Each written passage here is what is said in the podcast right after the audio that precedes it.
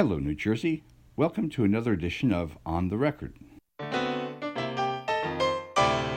Good morning. It's Thursday, January the 10th, and today we're talking plastics, specifically attempts to ban those flimsy plastic bags you see at your local grocery store. Joining us here today in Studio A is my Record colleague Scott Fallon, the paper's environmental reporter, who has a story about the legislative battle that is brewing over bills that would limit or ban the use of those plastic bags. Scott, you and I talked about this issue a few months ago when you and our former colleague Bill Urbolino wrote a series of stories on the issue of plastics and recycling. Bring us up to date. What's happened since then?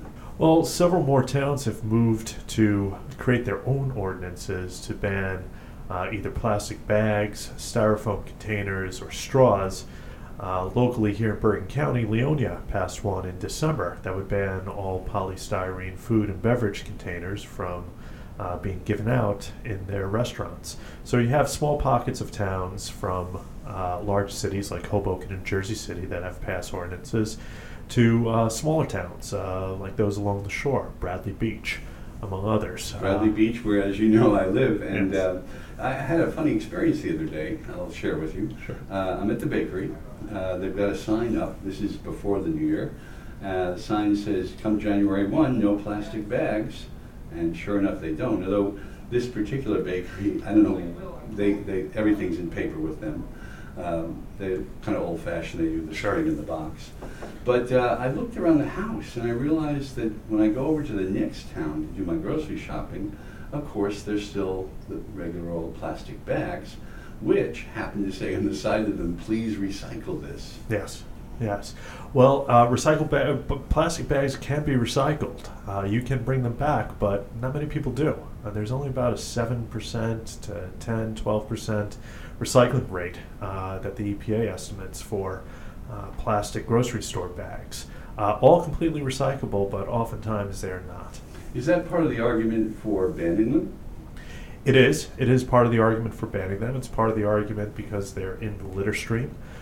They make up about 2.5% of the litter in the state of New Jersey, which doesn't seem like a lot, but it places it in the top 10 of items that are found in litter surveys.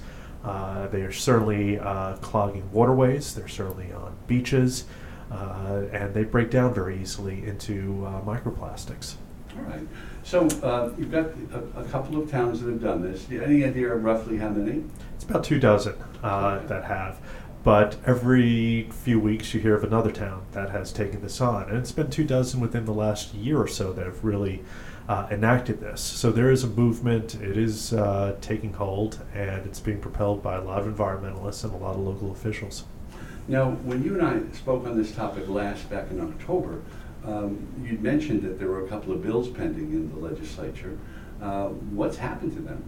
Well, there's a big bill, one that would provide a far-reaching regulations on plastic use, on everyday plastic products. It would ban the plastic grocery store bags, the polystyrene food containers and beverage containers, and straws. It would be the most far-reaching ban in the United States by any state, and it doesn't even come close. And the plastics industry is very worried about this. They are gearing up for a big fight in 2019 to try to defeat this bill. The bill right now was passed by a Senate Environment Committee. It's in the Senate Budget and Appropriations Committee. It hasn't had a hearing yet. It is expected to have a hearing, but there's a lot going on in Trenton these days with minimum wage, with the legalization of recreational marijuana. This has taken somewhat of a back seat, but it will be dealt with in 2019. When you say they're gearing up to do battle, what do you mean? Well, it's being led by a group called the American Progressive Bag Alliance. It's a lobbying group for bag manufacturers. They have hired the state's largest lobbying firm, Princeton Public Affairs. They have the world's largest public relations firm, Edelman, working for them. They go to across the country to wherever there's regulations pending in cities, counties, states. They had a big fight in California a few years ago on a bag ban. New Jersey they see as a big problem for their industry because it's the most restrictive use on everyday plastic products, especially plastic bags. And they fear that there's a domino effect, that other states will see New Jersey possibly passing this and will do it themselves.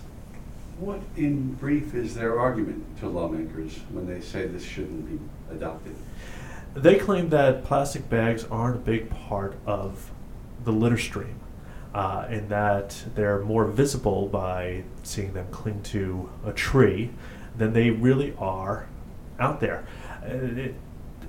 Plastic bags are considered single-use products. They claim that it's not single-use, that it's used more than once. It's used twice, many times, by people who line small garbage cans with their plastic bags or pick up pet waste with the plastic bags, that there's more uses than just carrying your groceries home with you. On the flip side to that, environmentalists say that it is a big part of the litter stream, and it's hard to do surveys with a piece of litter that is so mobile. You know, just a little bit of wind and that plastic bag is gone. And how can you really do a survey, a count on how many plastic bags are out there when you have something that's flying through the air constantly? Yeah, and when they do these surveys, these bags show up pretty high. They do.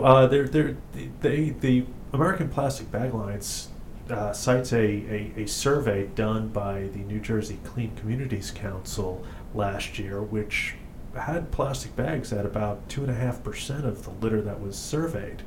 They say that's very low, but if you look at it, that places it as number 10 in terms of items that are found in this litter survey. So it is fairly significant. Clean Ocean Action does a beach sweep every year from Sandy Hook to Cape May, and they find about 2.5% of what they find are plastic bags on the beaches. What's number one? Number one for the Clean Communities Council is tire parts, actually. Really? Shredded tire parts that are found on roadways. Is this battle primarily focused on plastic bags or straws and other related items? No, it's straws also, and polystyrene food containers, the clamshell takeout containers that you see that people call, mistakenly they refer to it as styrofoam, but it's the polystyrene, the white containers, and the coffee cups, the white polystyrene beverage cups that people still use to this day. I went and got my lunch today, and it was in a white clamshell polystyrene container, unfortunately. The problem with that is that they break down significantly, and they don't biodegrade. They just keep getting smaller and smaller and smaller. And something like polystyrene gets into the food supply very, very quickly. You got to bring your China bowl to work, Scott. It would work. That is something you can do. Okay, good. Has the governor weighed in on this? Well, Phil Murphy did something surprising last summer. What he did was he vetoed a bill that had passed, obviously, the Assembly and the Senate that would place a fee, a 5-cent fee on plastic bags, on grocery store bags. He vetoed that. He could have signed that very easily, but he did veto that, and it signaled that he wanted to do something bigger, something more than just a fee, which indicates that he would support a ban. The problem is this has to get through the legislature first, and that is where the fight is going to be in 2019, from the plastics industry, in the legislature, in the Assembly, and in the Senate. Okay.